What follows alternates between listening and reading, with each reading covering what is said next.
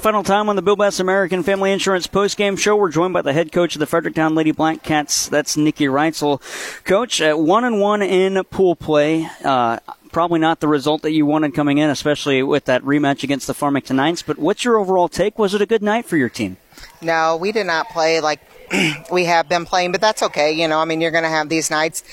I really am not worried about the conference tournament, not trying to downplay it. You know, you try to focus on the end goal, which is districts. You know, I mean, conference is just part of it, and you know, you play it. But um, I'll take this today, and hopefully not you know, playing like this later on. I'll ask you this since you said that, and a lot of the basketball coaches say the same thing. Is is this more of a tournament you'd prefer to see at the beginning of the season, or maybe middle portion rather than at the end? Um, I would say we have like two back-to-back tournaments. So we end the Perryville tournament followed by the conference tournament.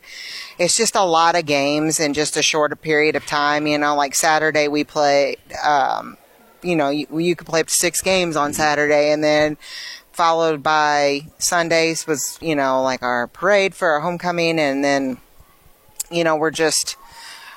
I, and I, I tried to give them some time off, you know, Sunday, but we were busy with the parade. And then yesterday I tried to cut practice pretty short, but fatigue is really um, something that I'm seeing, you know, and the conference tournament comes just at a time where it's just, it's, it's just hard to, to turn around and, you know, have your legs. I only have about seven girls that are playing, so you know they play all the way around every game. So. And one of those freshmen that you have on the team, Maggie Wood, a really strong performance tonight. I had her down for 14 aces in the first game against Valley Caledonia. Yeah. She came out to, in the second game and played really well too. What, what can she bring to the team as a freshman?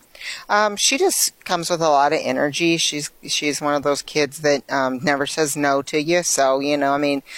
Um, what's to complain, really? You know, I mean, she's just got that ability to um, keep going, and she's usually the first person um, ready in the gym when I get down there for practice, and she's still playing when we're done. You know, she just that's the type of personality she has. And you'll be back in action tomorrow in the silver bracket with semifinals, the fifth place or seventh place game. Coach, what needs to change from tonight to tomorrow? Um, I, you know, I just hope we can kind of get our legs underneath us. I mean, I just felt like we were like, I told them, I said, it looked like we were in concrete, you know, moving around.